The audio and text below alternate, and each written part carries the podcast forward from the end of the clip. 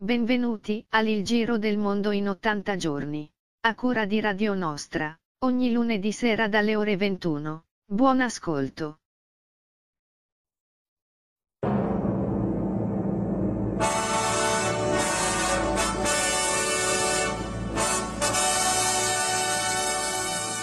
Eccoci nuovamente tornati come ogni lunedì sera qui sulla mongolfiera di Il Giro del Mondo in 80 giorni. Questa sera con me c'è Rossella. Ciao Rossella. Buonasera Gianluigi, al nostro valente regista, grafico, eccetera, eccetera, eccetera. Ah, autore in parte, diciamo collaboratore della colonna sonora sì, esatto. E, mm, siamo partiti talmente veloci che abbiamo lasciato a terra Riccardo. Ciao Riccardo, lo vediamo dall'alto. Ciao. Ciao Riccardo, la prossima volta cerca di essere puntuale, che qua sta mongolfiera è poco governabile.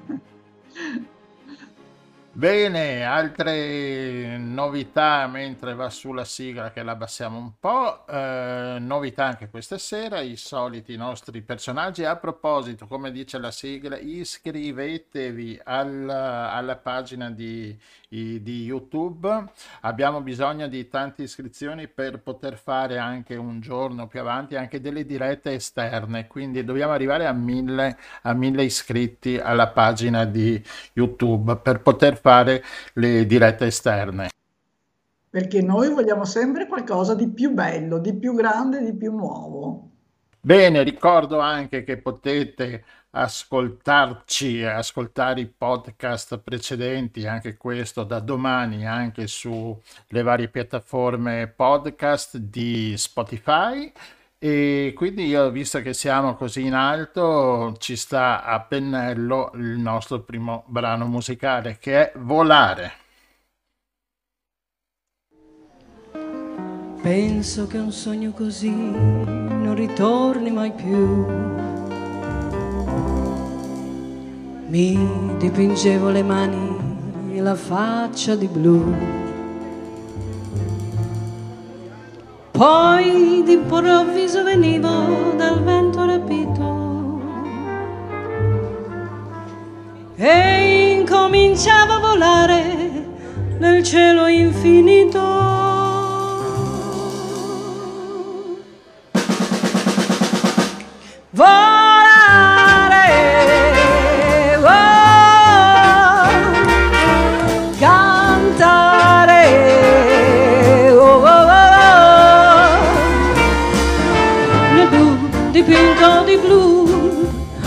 Felice di stare lassù. E volavo, volavo felice più in alto del sole ed ancora più su. Mentre il mondo pian piano scompare negli occhi tuoi blu. Una musica dolce che suona soltanto per me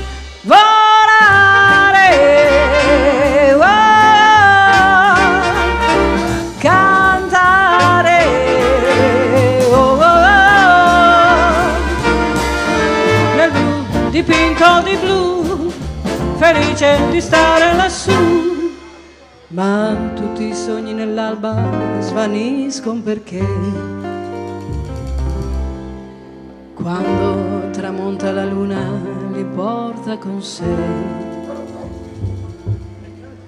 Ma io continuo a sognare negli occhi tuoi belli, che sono blu come un cielo trapunto di stelle.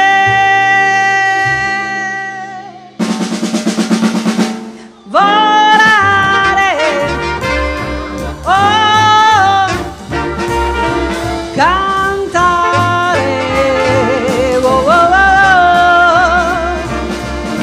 nel blu dipinto di blu, felice di stare qua giù. E continuo a volare felice più in alto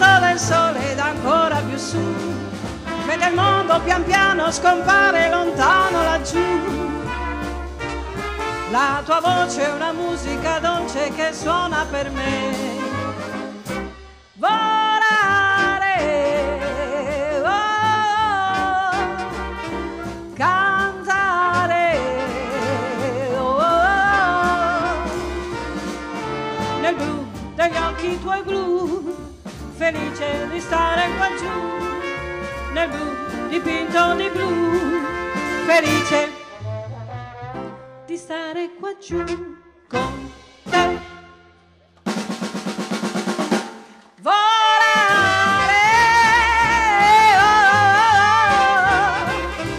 cantare, oh, oh, oh, oh. nel blu occhi tuoi blu, felice di stare nel blu dipinto di blu, felice di stare qua giù con te.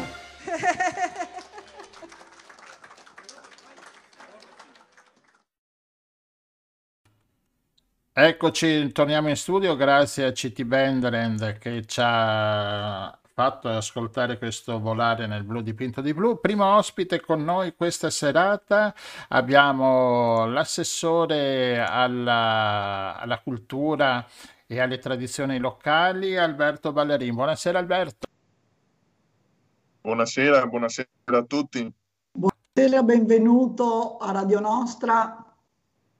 Ovviamente assessore alle culture e alle tradizioni locali di Cavallino Treporti, che giochiamo in casa questa sera. E con Alberto volevamo parlare di questo patentino eh, che il comune ormai è un fiore all'occhiello da parte di, di, di, questa amministrazione che sta portando avanti da ben sei anni, credo, no Alberto?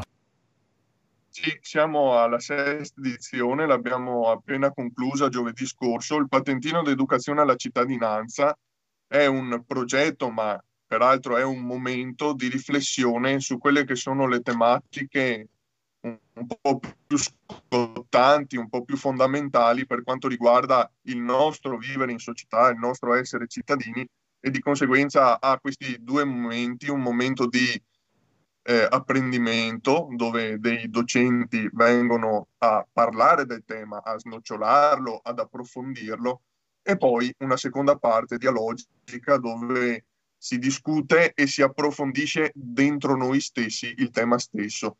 Sempre di più ci troviamo di fronte alla necessità di comprendere delle questioni che molte volte vengono date per scontate, ma che noi sentiamo come nome, ma non viviamo, non comprendiamo. Quest'anno abbiamo parlato del tema della sostenibilità e quindi la necessità sempre più evidente, lo vediamo nella vita di tutti i giorni, ma anche nella comunicazione, nei media di tutti i giorni, come il tema della sostenibilità stia diventando fondamentale anche per le questioni politiche, ma poi in realtà cosa significa sostenibilità? Che cos'è la sostenibilità? Cosa vuol dire pensare a un mondo sostenibile. Ecco quello che è stato un po' il percorso di quest'anno.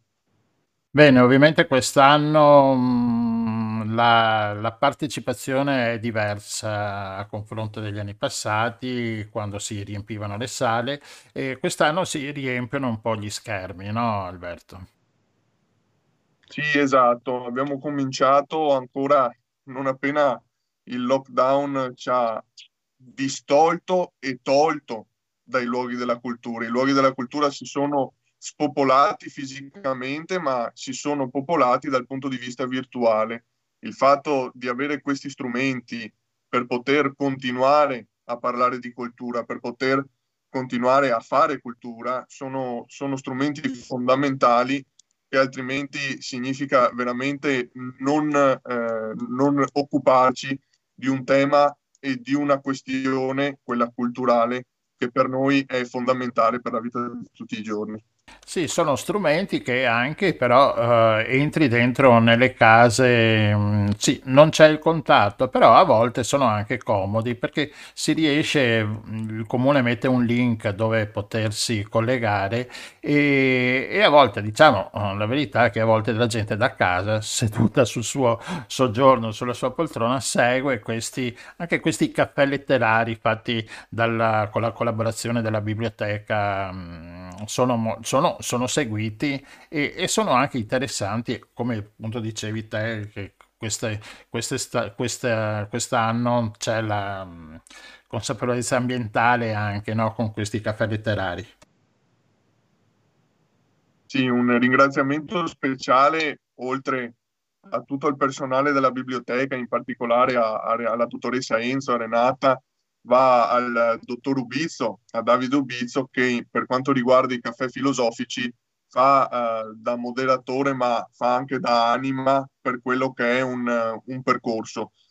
Mm, frequentare un caffè filosofico vuol dire eh, discutere del tema, ma significa anche costruire dentro di sé una visione. Le persone che intervengono a questi caffè filosofici entrano con una consapevolezza ed escono con un'altra, quindi hanno un grandissimo valore educativo. Ecco perché appunto si parla di educazione alla cittadinanza. È un percorso educarsi che non è soltanto ascoltare ed apprendere dall'esterno, ma significa anche praticare, costruire ed è appunto quella circolarità che dalla notizia che arriva dall'esterno si trasforma in elaborazione interna fino ad avere un risultato, un, una sorta di piccolo bagaglio che portiamo nel nostro zainetto di cultura che portiamo con noi tutti i giorni.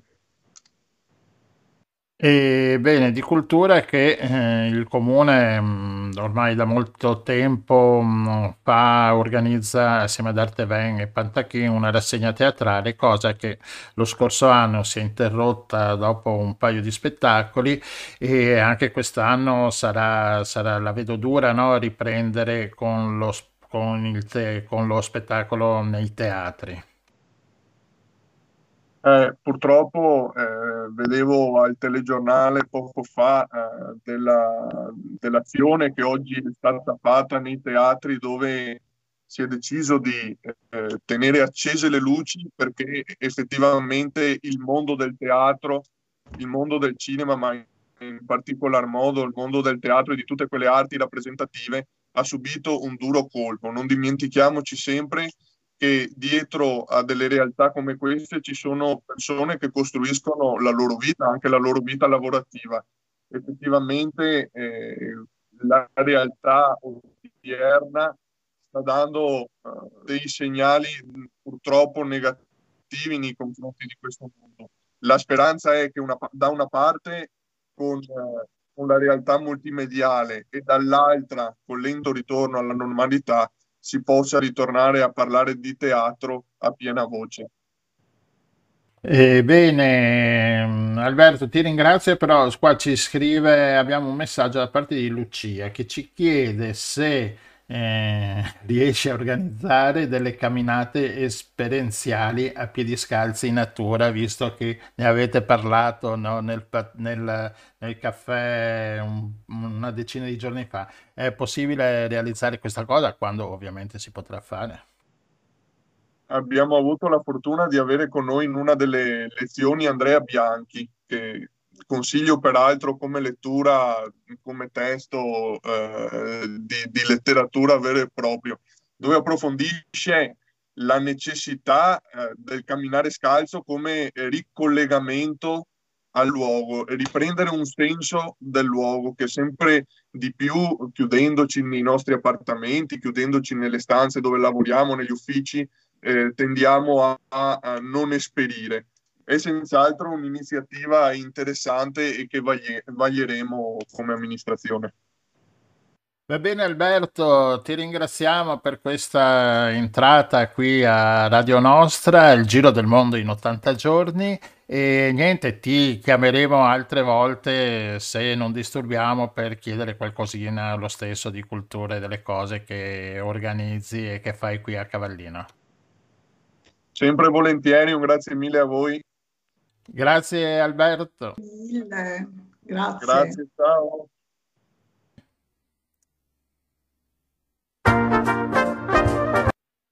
Ok, grazie Alberto.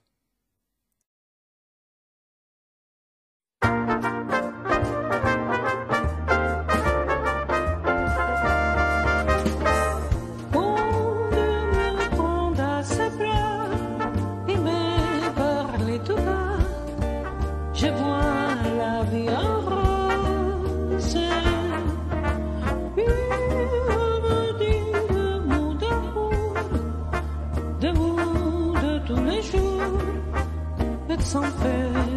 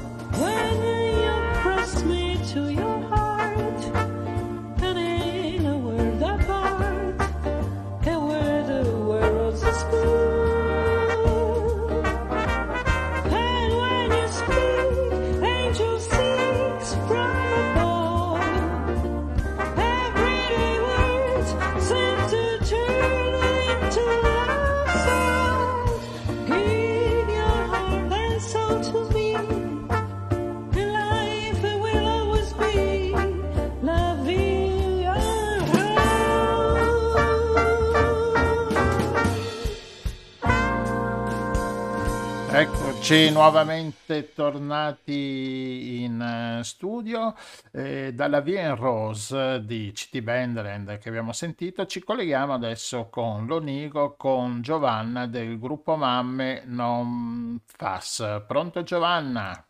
Sì, ci sono. Buonasera a tutti. Buonasera Giovanna, benvenuta. Grazie per essere venuta con noi sulla Mongolfiera per parlare di una questione in realtà abbastanza preoccupante. Allora, questi PFAS, che sembra un po' una parolaccia, uno scioglilingua, non so, eh, prima di tutto, che cosa sono?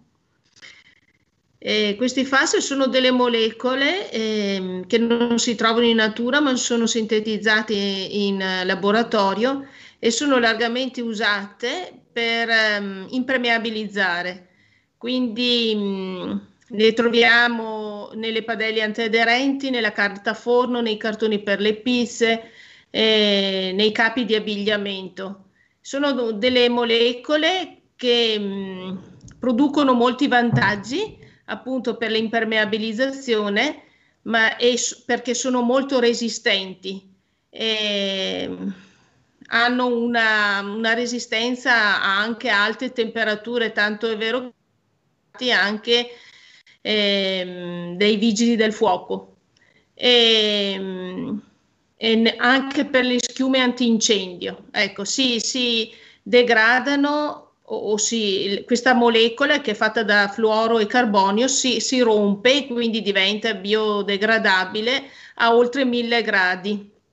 Quindi ecco, sono molto resistenti. Poi ehm, sono mm, mh, mm, come dire, si confondono, è un, è un, veleno, noi lo chiamiamo un veleno perfetto, perché sono in odori, in sapori, in colori, per cui non, non, non se le si riconosce così facilmente, eh, non cambiano sapori ag, agli alimenti, all'acqua. Eh, soltanto che eh, appunto sono molto mobili e si, e si muovono molto bene eh, nell'acqua.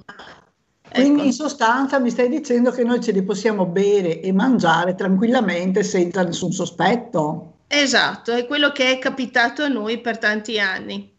E Quando tanto, dici noi, chi intendi? Eh, noi int- intendo 350.000 persone che sono gli abitanti di 30 comuni della zona rossa, che sono destinati a diventare 800.000 perché l'acqua sottoterra corre e si sposta un chilometro e 200 metri circa all'anno e, e, va a inquinare finché non arriverà al mare, anche se in realtà è già stata trovata anche nelle coste, perché appunto eh, questo inquinamento di cui parlo io è, è frutto di un sversamento mm, di una fabbrica chimica che ora è chiusa, ma che il sito è ancora contaminato e quindi noi diciamo che la Miteni sta ancora inquinando perché fin tanto che non c'è la bonifica, eh, tutto ciò che è impregnato nel terreno continua a essere dilavato dall'acqua che scende dalle montagne e ce la troveremo appunto in mare. Però tutti quei, ehm, come dire, involucri, eh, pentole, cartoni che contengono queste molecole e che so, non sono smaltiti nel modo eh, corretto, eh, inquinano magari in minor misura, ma inquinano. È, è, dimostrato che queste, appunto, queste molecole di FAS sono state trovate nelle coste, ma anche al Polo Nord. Ecco, Ascolta. quindi... Ascolta, ma quindi eh, al di là dello smaltimento, quando noi mangiamo la pizza che è stata ha fatto il viaggetto nel cartone, eh, oppure usiamo la carta da forno, mangiamo anche un po' di queste molecole? Eh, può succedere, tanto è vero che anch'io no, non, no, ero un po' sprovveduta, però anche nella carta forno c'è scritto fino a un massimo di temperatura a cui puoi sottoporre, ecco, e, perché? Perché oltre a delle temperature vengono rilasciate delle sostanze. Ora, che comunemente la pizza venga contaminata dai FAS non penso, però il cartone che viene smaltito nella discarica e cartone su cartone, cartone su cartone, ecco questo sicuramente va a, a inquinare. come di per sé sono le padelle antiaderenti. Non è che se io utilizzo eh, la padella antiaderente nell'immediato mi possa contaminare da questi FAS, ma quando si degenera oppure non c'è un buon smaltimento, sicuramente mi va, me la trovo magari nell'acqua che bevo. Ecco. Ascolta Giovanna, eh, passiamo un po' al problema, cioè perché questi FAS li consideriamo dannosi e crediamo, e voi siete stati molto attivi su questo versante, che sia un tema sul quale tenere molto alta la guardia. Allora, eh, questi FAS sono stati classificati come tante altre sostanze degli interferenti endocrini. Cosa vuol dire? Che vanno a confondere eh, la funzionalità degli ormoni. Quindi tutto ciò, eh, tutto l'operato degli ormoni, mh, mm, pensiamo al metabolismo, alla crescita, eh, via, vi, viene appunto a, a essere compromesso o a essere un po' confuso. Quindi eh, nell'esempio più, più immediato, eh, interferenti endocrini, per esempio, abbiamo molti problemi alla tiroide oppure eh, problemi di ipercolesterolemia che appunto fa parte di un, di un errato metabolismo dei grassi, uh, oppure ecco, nella, nella, nella um, fertilità maschile degli ultimi studi del dottor Foresta, ma anche nella fertilità femminile. Ecco, e, e più ancora eh, noi che siamo mamme eh, ed è successo a molte di noi eh, la preeclampsia e i bambini nati mh, prima del termine a basso peso. Ascolta, vediamo che... Ma questi, questi problemi eh, gravissimi che stai elencando sono dei timori o ci sono delle evidenze scientifiche? È il biomonitoraggio che ha messo in atto la, eh, la regione con questo piano di sorveglianza sanitaria ha evidenziato che eh, nella nostra zona ci sono questi problemi in modo molto accentuato addirittura nei bambini, di, già da bambini insomma, abbiamo casi di ipercolesterolemia o di malfunzionamento della tiroide.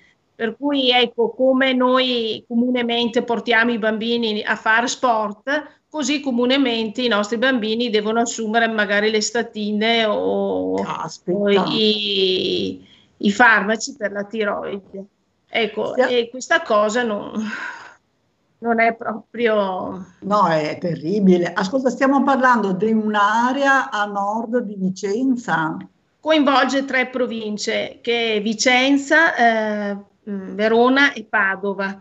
Vicenza è nella parte bassa, da Trissino in, in giù. E poi, per, siccome appunto la parte bassa della provincia di Vicenza va ai confini sia con Verona che con Padova, quindi abbiamo comuni però ecco, eh, la, la cosa più, più, brutta è che non è che è circostanziato questo inquinamento, sta, sta correndo, ecco, adesso sta coinvolgendo appunto 350.000 abitanti eh, del Veneto, ma si stima che arriveranno, come ho detto prima, a 800.000. Quindi ecco, possiamo dire che gran parte del Veneto ne è coinvolto su, su questa vicenda.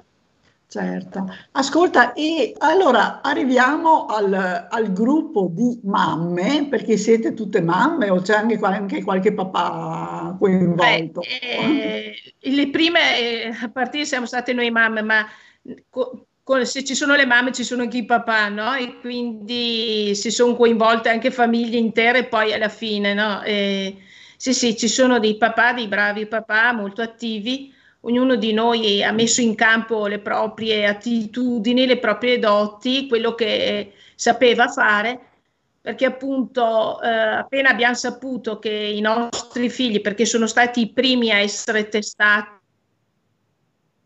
sottoposti a questo screening volontario peraltro, no? ma quando ti arriva a casa una lettera che ti dice vuoi, eh, eh, sì, noi mamme li, portiamo questi figli a fare questi esami vieni a conoscenza che nel sangue dei tuoi figli ci sono queste molecole, eh, lì eh, scattano due meccanismi. La prima è la rabbia, no? Perché eh, non avresti mai pensato per i propri figli, tutti, io credo tutti, cerchiamo le cose migliori, no? Certo. Di, di dare, soprattutto per la salute, finché sono piccoli, li curiamo, gli diamo il latte materno, gli diamo i cibi più sani e poi li curiamo anche no? se sono ammalati. Tu ti scopri che dentro al sangue ci sono queste molecole che non ci sono in natura e ti viene una rabbia pazzesca. Certo. E, e, subito dopo questa rabbia, perché ti senti un po' tradita del, nel tuo lavoro curato, no? di mamma diligente.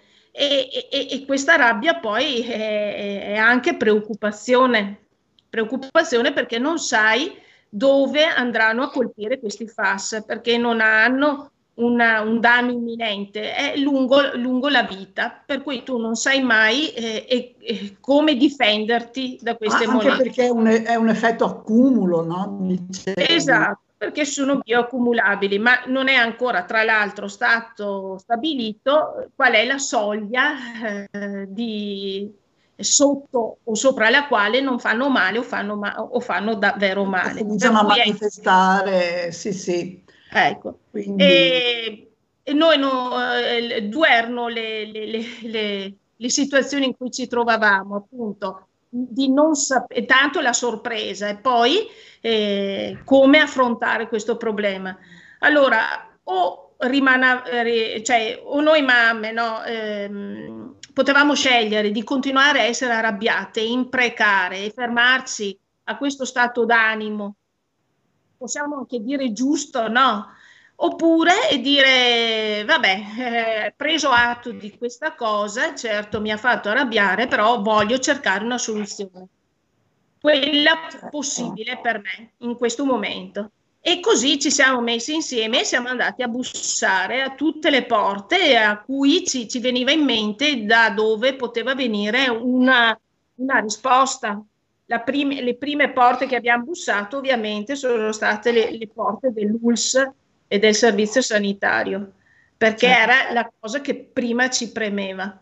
E poi abbiamo capito che era un problema a 360 gradi, che non era mica solo un problema di salute, era un problema anche politico, amministrativo, industriale, economico. Scelte economiche, certo. Esatto. E, e poi appunto eh, ti si innesca perché poi è un meccanismo di, di mamma io dico che i figli sono quelli tuoi, ma sono tutti i ragazzi e, e, i figli del mondo, per cui ti preoccupi che questa cosa non succeda neanche agli altri. Certo. E, ed è per questo che è successa a noi, noi la stiamo vivendo, eh, però non vogliamo che si ripeta, ma non solo per il discorso dei FAS, ma per tutto un discorso di, eh, di inquinamento. Ecco. E avete messo in piedi un bellissimo esempio di eh, cittadinanza attiva. Cioè, come dicevi prima, no? eh, purtroppo un po' anche forse nel nostro carattere nazionale, c'è lamentarsi, lamentarsi sempre, lamentarsi di tutto e fermarsi a quel livello. Invece eh, vi siete date da fare anche perché siete molto conosciute, siete molto attive. Da quanti anni è in piedi questo coordinamento? Eh, non, non è da tanto, è dal 2017, dalla pre- primavera del 2017. Quindi siete riuscite già a trovare uno spazio? Eh, perché eh, appunto noi sapevamo che, eh, cioè ci, ci siamo anche dette, se noi ci fermiamo qua abbiamo già perso No, allora pot- possiamo perdere, no, ma qui non è una battaglia nostra o, o, o, battaglia, qui è un lavoro o di tutti o di nessuno. Se tutti noi ci mettiamo qualcosa di nostro, sicuramente avremo uh, da, da, gioire insieme. Se, eh. se, se ci mettiamo o a piangersi oppure a cercare le colpe, ecco, allora um, ci piangiamo addosso e basta. Ascolta, dalle istituzioni che risposte arrivano?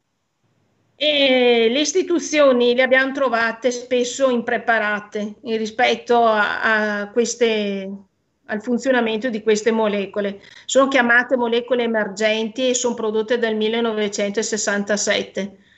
Eh, alcune le molecole che sono presenti nel nostro sangue, nel sangue dei nostri figli, ma anche il mio, perché poi eh, ci siamo andati tutti a fare questo screening, eh, non sono più prodotte.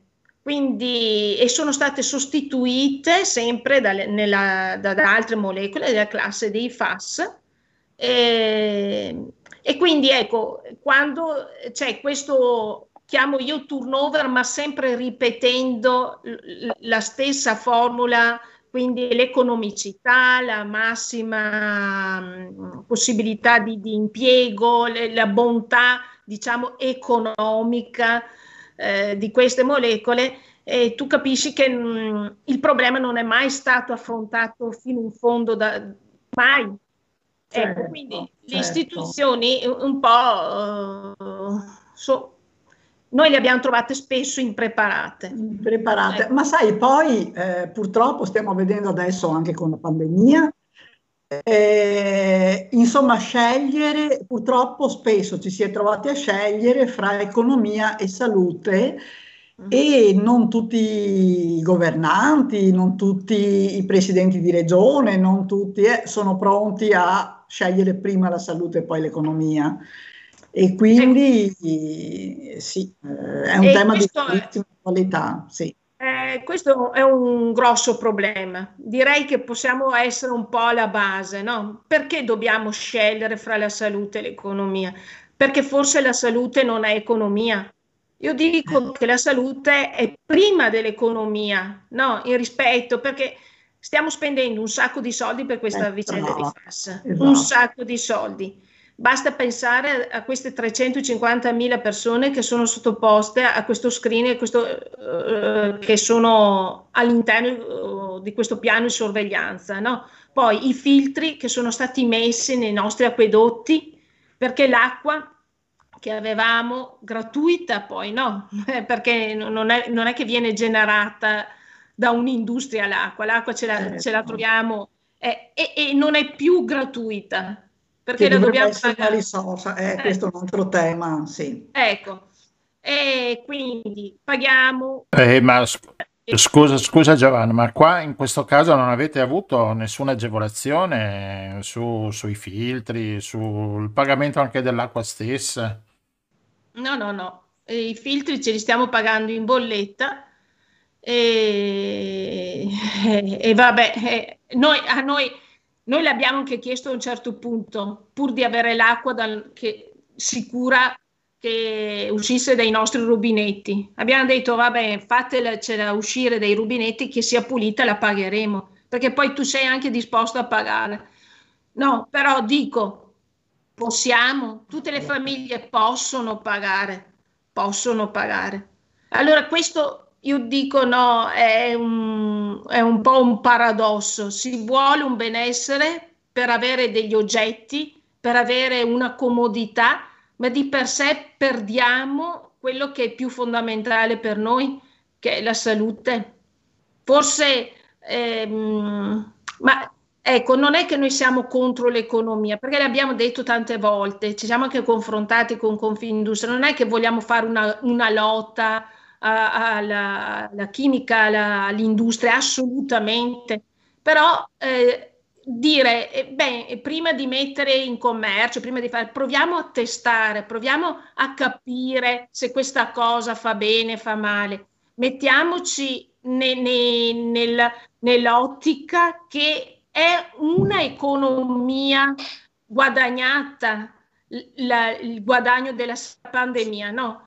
Tutte queste persone che si ammalano, poi alla fine però non vanno al lavoro, non certo. producono, non producono. Costa alla sanità, e, certo. Ma, ma, costa anche al datore di lavoro perché ci sono assenze, assenze per persone ammalate, assenze perché devono stare a casa a accudire i figli perché sono in quarantena. Cioè, ecco, eh, dico, mettiamo sulla bilancia sul piatto della bilancia le due cose. Io credo che scopriremo che preservarci la salute è una prima economia del, del guadagno sull'oggetto, ma per tutti poi, per tutti.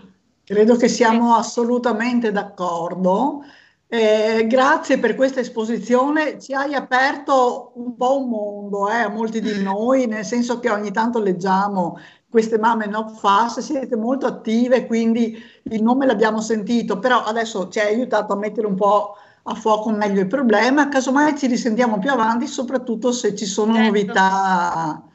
Eh, Volentierissimo. Speriamo positive, ecco. Eh sì, sì, sì, sì. e, grazie mille davvero grazie. Giovanna. E il lupo, eh. Grazie Giovanni. Insieme ce la faremo. Ci mettiamo ognuno del nostro e ce la faremo. Certo. Grazie, buona serata. Grazie, Grazie a tutti.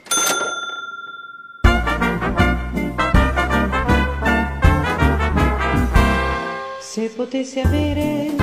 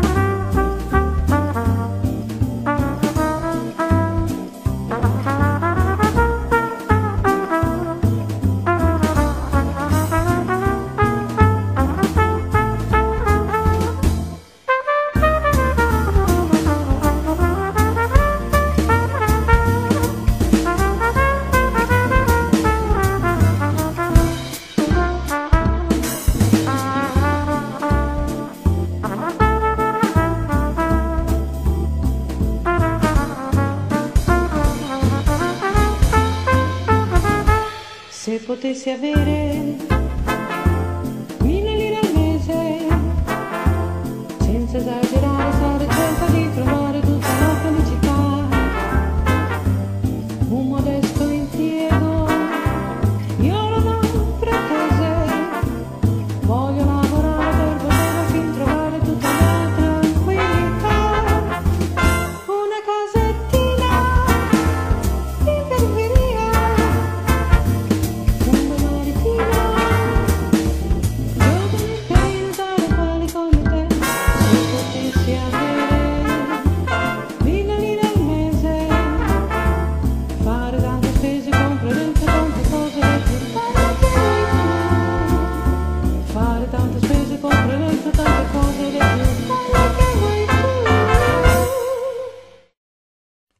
Bene, è finita la musica, ma non la trasmissione perché siamo ormai collegati adesso con eh, un altro problema ambientale. Siamo collegati con l'Associazione Verde Bene Comune di Jesolo con Giorgia e Enzo. Buonasera, ciao a tutte e due.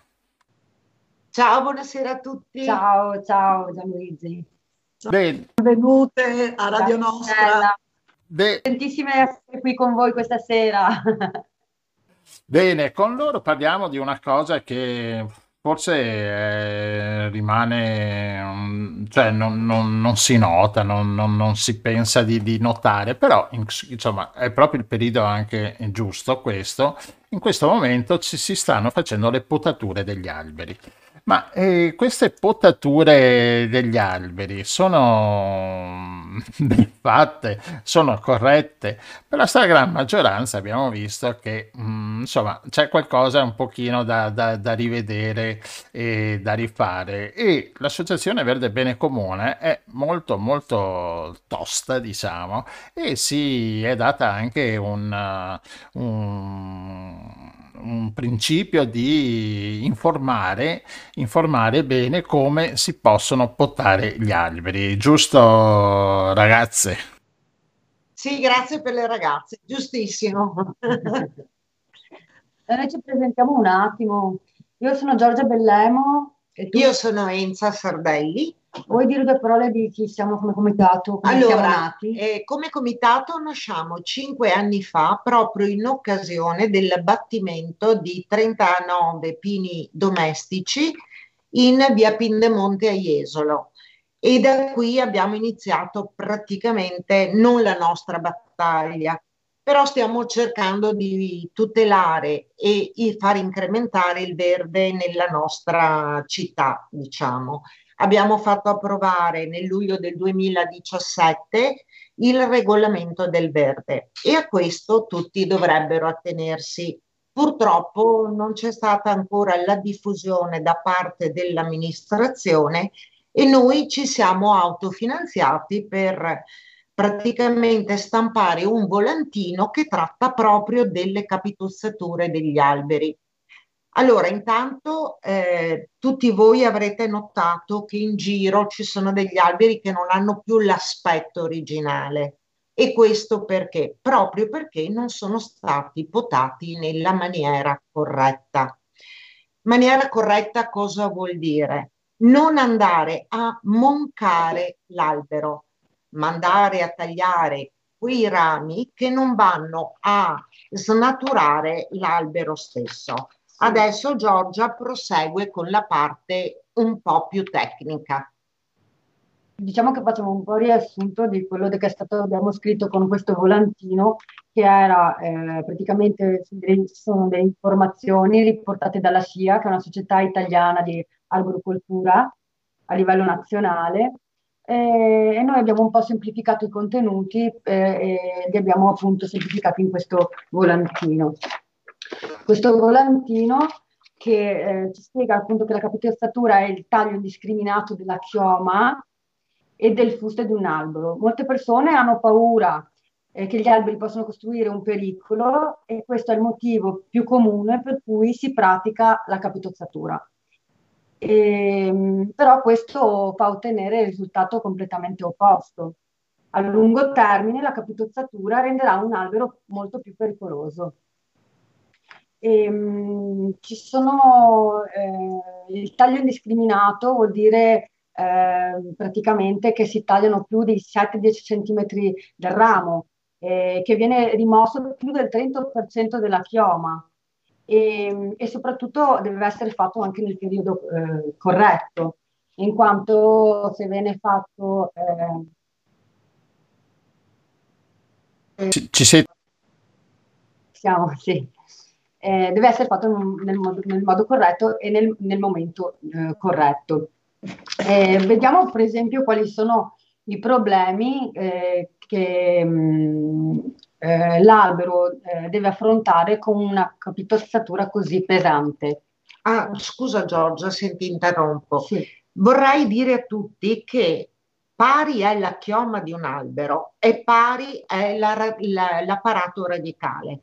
Questo vuol dire che se noi andiamo a tagliare indiscriminatamente e senza nessuna cognizione i rami della chioma, andiamo praticamente a togliere la maggior parte del fogliame. Il fogliame che viene to- tolto va a far morire le radici al di sotto dell'albero. Pertanto, la convinzione di rendere l'albero più sano è assolutamente la cosa più sbagliata. La potatura dell'albero, io non sono un tecnico, però questa è letteratura, per cui non è che me lo stia inventando. Se noi andiamo a snaturare completamente la chioma, andiamo a moncare tutti i rami, le foglie non cresceranno più, ce ne saranno poche e quei rami che usciranno poi dal tronco dell'albero saranno dei rami attaccati in maniera molto ma molto superficiale e questo creerà pericolosità. Il fogliame poi che viene tolto appunto per questo andrà ad indebolire la radice. Indebolendo la radice l'albero perde di stabilità, senza togliere che queste eh, capitozzature vanno a danneggiare l'albero perché? Perché nella parte di tronco che resta scoperta, di ramo che resta scoperta, in quella zona vanno ad attaccarsi quelli che sono i, gli, le, le, le malattie praticamente che vanno poi in casi estremi a far morire l'albero stesso.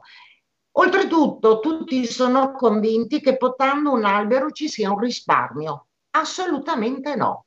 Con l'andare del tempo, oltre a perdere il valore dell'albero, noi ci troviamo a doverlo potare più spesso perché l'albero povero prende tutte le energie, cerca di reagire a questa situazione creando un fogliame che a quel punto non è più contenuto, ma diventa eh, sproporzionato e in effetti nel corso degli anni l'albero che non è capitozzato mantiene la sua forma e la sua struttura, quello capitozzato deforme tende ad avere una chioma che non è più chioma, ma diventano rami buttati in qua e in là che con un temporale, essendo molto fragili, sono i primi poi a cadere.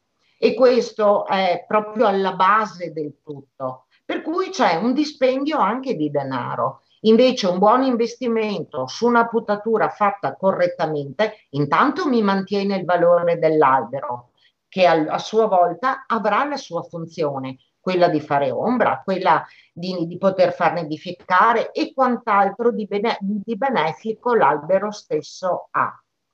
Sì, pure. Quindi questa capitozzatura non è un problema solo estetico come poteva sembrare magari no, a chi passa anche nelle vie qua vicino, vede sti tronconi e poi coi monconi, coi moncherini proprio, sembrano proprio mutilati, poveretti. Sì.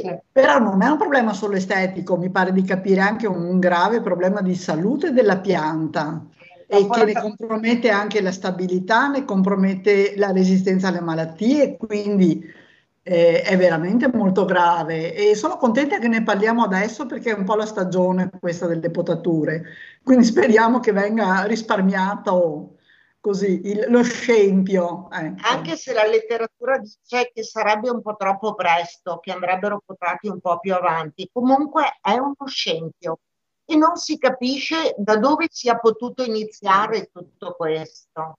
Questo è un grande problema, pertanto maggior diffusione c'è eh, nella notizia appunto che il proprietario dell'albero crea un danno a se stesso oltre che alla pianta che ha. In più i funghi possono intaccare molto velocemente certo. il tronco dell'albero, addirittura portarlo allo svuotamento interiore. Infatti quante volte dico, eh, l'albero germa, ma che cosa gli hai fatto per farlo ammalare in questa maniera? Infatti la maggior parte degli alberi capitozzati poi viene addirittura tagliato perché l'albero può anche appunto e tende, tende a morire.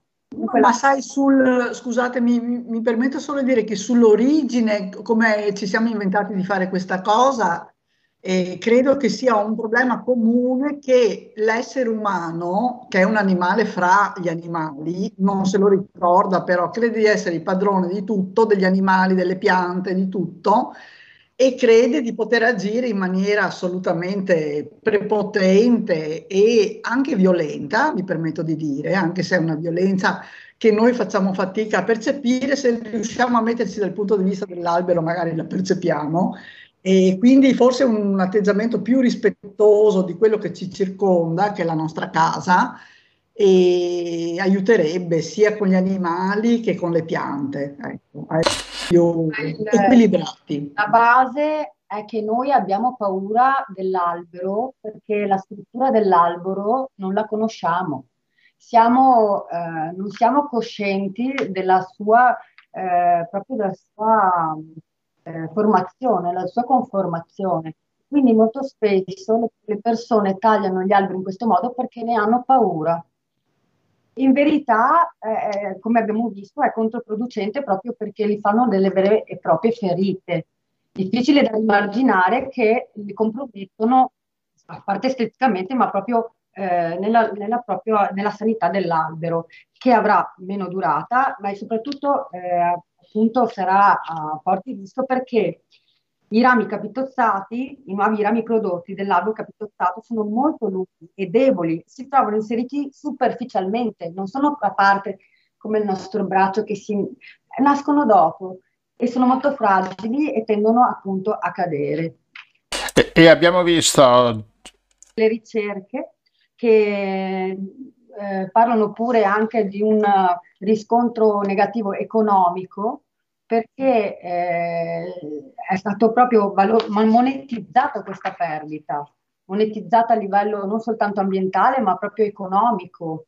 Infatti anche le proprietà vengono, perdono valore con, eh, alberi capito, con la perdita del verde. Certo.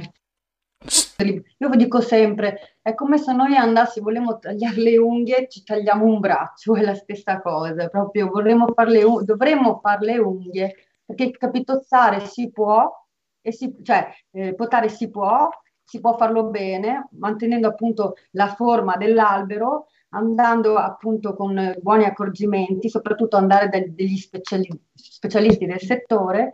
E noi sappiamo che un, un professionista non poterà mai un albero. Se ci propongono di capitozzare un albero, non è sicuramente un buon professionista. E in effetti a Jesolo, nel, nel regolamento del verde, eh, proprio ci sono i richiami alla corretta potatura. Quando il ramo supera i 10 centimetri non si può più tagliare. Vanno tagliati quei rami che sono al di sotto, addirittura la SIA dice 7 10 centimetri. Allora, il discorso è che qualsiasi persona può prendere una sega in mano e andare a troncare un albero. Invece, molto bello sarebbe se la gente prestasse attenzione all'albero come valore, come tutto, e invece che una sega chiama una persona, gli dice guarda, mi mantieni l'albero in salute, gli fai una corretta potatura, e a Jesolo vengono date, ci sono delle sanzioni vere e proprie, noi abbiamo fatto intervenire più volte la polizia municipale a sanzionare tutte quelle persone che non hanno, corret- non hanno eh, potato correttamente l'albero. Allora, sì. Cioè, questo è un punto molto importante, cioè il comune di Jesolo ha assunto ha fatto proprie le regole per la potatura degli alberi, eh, corretta? Sì, le ha fatte sue. Il problema eh, questo è molto è? bello, però. Sì, Cosa però cioè, da dire è, una cosa, è, che il regolamento del verde, come aveva detto Enza prima, è stato approvato, va bene? è l'ultima razza quello di andare a colpevolizzare il cittadino che dovrebbe essere informato ecco, prima. Questo è il punto, bisogna questo intervenire prima. Non dobbiamo arrivare a cosa già fatta. Per cui no. noi abbiamo inciso col comune di Jesolo perché venisse conosciuto, perché non si può andare a incidere sul, sulla scelta finale, capito, del cittadino magari inconsapevole. E quindi stiamo lottando perché eh, questo volantino lo facciano suo, il comune lo faccia suo, che mandino una circolare, ma soprattutto eh, che eh, chi opera nel settore sia a conoscenza anche del regolamento, perché è, eh, è, una vera e propria violazione come il codice della strada, insomma, a questo punto. Noi abbiamo chiesto anche al Cavallino, perché abbiamo, stiamo facendo opera territoriale, abbiamo chiesto tre, eh, ormai sono quattro anni, mi sembra, proprio noi l'abbiamo richiesto ancora, il, il comune di Cavallino non ha l'obbligo eh, di fare il regolamento perché è sotto i 15.000 abitanti, però è, è, è, più che opportuno perché noi conosciamo, non so, Rossella e Gianluigi penso conoscono la situazione territoriale e non è per niente positiva perché certo. eh, ora che abbiamo spiegato alle persone che, alle persone che abbiamo spiegato il problema, adesso vedono ca- alberi capitozzati ovunque che prima non se ne accorgevano. È vero, è vero, confermo. una volta che il cittadino sa che quello è un errore, è sbagliato, perché crede di far bene, perché crede di far bene, e quindi è sempre la, la, la stessa cosa, la cultura, la conoscenza è la cosa più importante, più dei regolamenti. Però questo va eh, coadiuvato dall'amministrazione che ha tutti i mezzi per arrivare ai cittadini e anche e soprattutto a chi opera nel settore. Certo. Quindi noi facciamo anche con questa intervista appello al nostro assessore all'ambiente Nicolò D'Este che magari potrebbe uh, iniziare a fare qualche iniziativa in, questo, in, quest- in questa strada e soprattutto magari pensare anche a noi a un buon regolamento che indichi la strada maestra. Certo. Paradossalmente, io abito a Jesolo, però io vengo sempre qui a Cavallino. Perché? Perché avete una bellezza di verde, un patrimonio che, do- che dovreste custodire come un diamante in cassaforte per la salute. Cioè siete un, un territorio che ha una ricchezza incredibile. Allora, se ognuno di noi incominciasse ad essere orgoglioso del verde che ha, anche perché ricordatevi che l'albero ci dà la vita, togliamo tutti gli alberi, non possiamo più respirare, Certo. cioè è alla base di tutto. Pertanto, eh, anche se le persone non sono sensibili a questo, nostro compito è sensibilizzarle. Tutto è collegato e anche per le nuove generazioni che verranno, noi stiamo facendo tutto questo.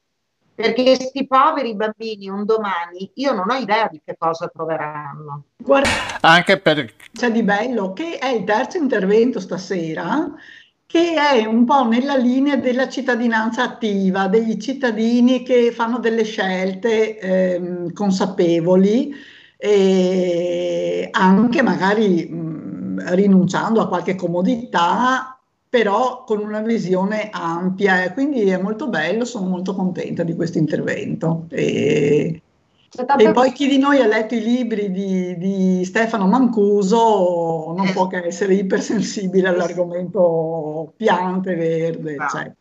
Una, Esatto. una cosa che ci siamo dimenticati di dire, che vorrei ribadire, che abbiamo organizzato delle conferenze con degli specialisti del settore, paesaggisti che lavorano in tutto il mondo e eh, ci siamo confrontati e molto spesso c'è la cosa prioritaria in questo periodo storico per i cambiamenti climatici e per l'inquinamento che abbiamo qui in pianura, pianura padana. Loro ci ribadiscono che eh, sono filtri, gli unici veri filtri contro l'inquinamento e barriera contro il calore per i cambiamenti climatici. Certo. Quindi ecco, proprio hanno una funzione ecosistemica al di là emotiva e salubre per la nostra benessere mentale psicolo- psicofisico. Quindi noi dobbiamo vederlo come un valore ecosistemico monetizzabile, un investimento e non una perdita. Dobbiamo passare dal concetto di albero come decorativo a albero ecosistemico, cioè con una funzione ben Certo. specifica che ha un valore inimmaginabile. Oltretutto, che ha necessità di un lungo tempo di realizzazione, quindi dobbiamo essere lungimiranti e dobbiamo partire da fare investimenti, perché gli investimenti da fare da- sono di oggi per fra vent'anni. Esatto. La lungimiranza, Questo è progettare a lungo termine, che ormai Sì, se, le- se lo sono dimenticati tutti. Questa è Un la chiave un po' per oggi, tutto, eh. bravissima, un semino oggi per avere un qualcosa domani. Bisogna anche mh, appunto insistere anche sulla, sulla conoscenza e sulla, e sulla mentalità, perché eh, vai, quando glielo dici a, a uno che sta tagliando un po' troppo, e loro cosa ti dicono? Eh, ma avevamo sempre fatto così, no? E quindi c'è questa mentalità che proprio bisogna iniziare e appunto eh, primi c'è l'istituzione che deve intervenire e, e dopo anche assieme ai cittadini come voi.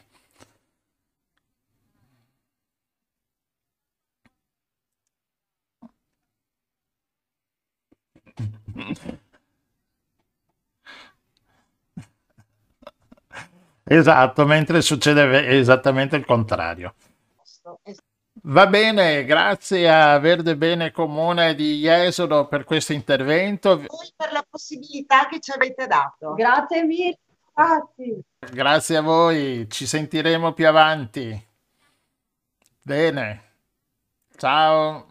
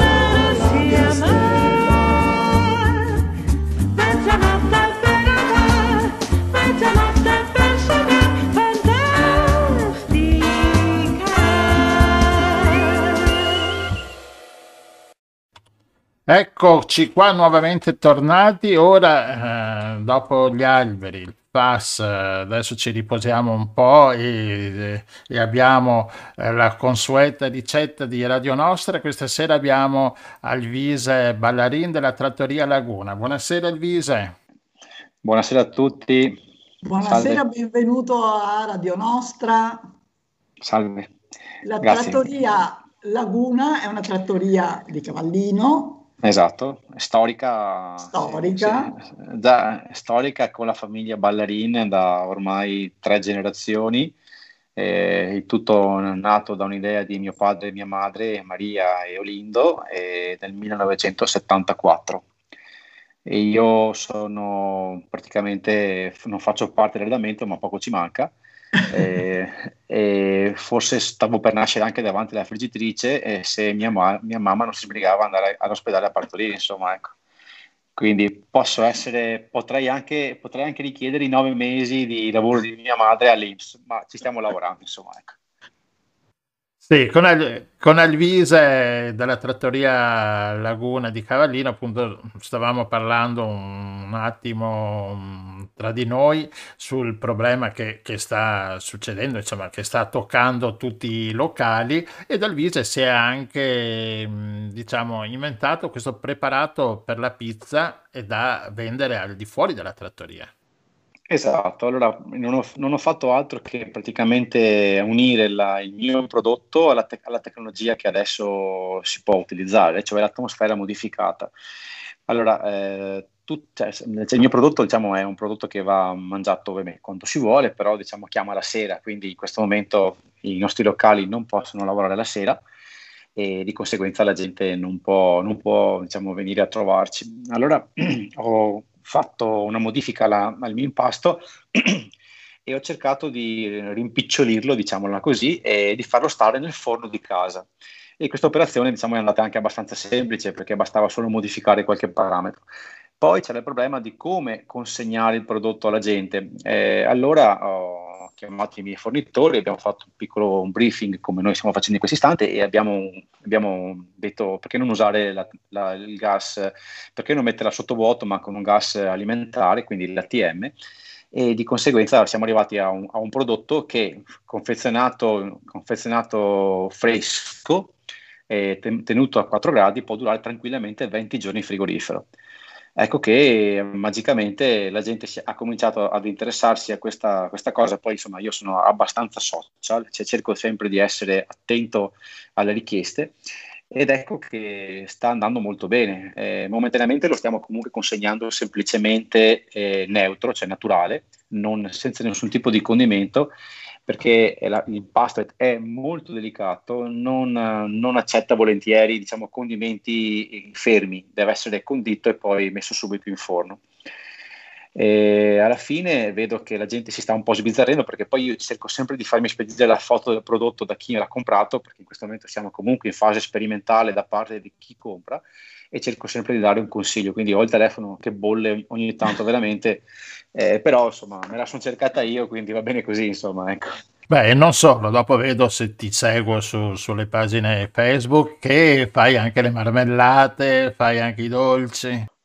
Ok, quello è, quello è un altro comparto che, eh, come dice mia moglie, sa- sarebbe meglio che dormissi un pochino la notte, eh, ma no, va bene, lo, lo farò, anche lo farò quando sarò più vecchiotto, gli dico sempre.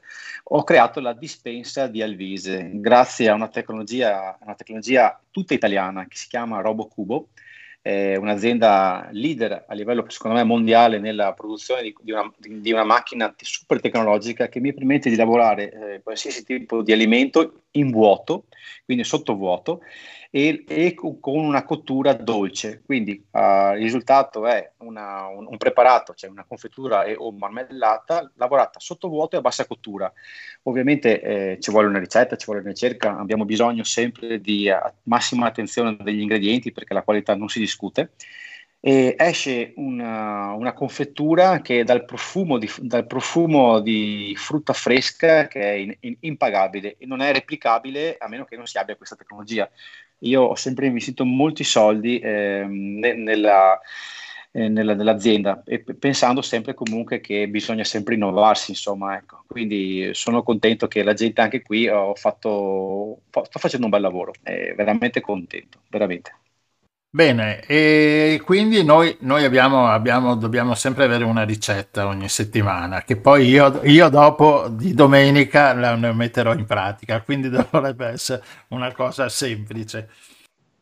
Ok, allora la cosa, mm, stavo pensando a questa cosa quando tu mi hai contattato eh, e, mm, e, poi pensa, pensa, sai, che ricetta posso dare a, a, a, così al volo alla gente che magari poi dice ma ancora... Cioè, bisogna sempre un po' eh, pensare eh, a chi hai davanti, quindi a un pubblico che magari di, distrattamente ti sta ascoltando oppure anche in maniera attenta. Allora, eh, perché non comprare, visto che siamo in periodo che è il periodo perfetto, un bellissimo calamaro nostrano? Eh, quindi eh, tutti quanti penseranno, beh, per il fritto. No, non ve lo propongo fritto, non ve lo propongo in umido, ma ve lo propongo semplicemente scottato in acqua quindi una preparazione da 5 minuti proprio.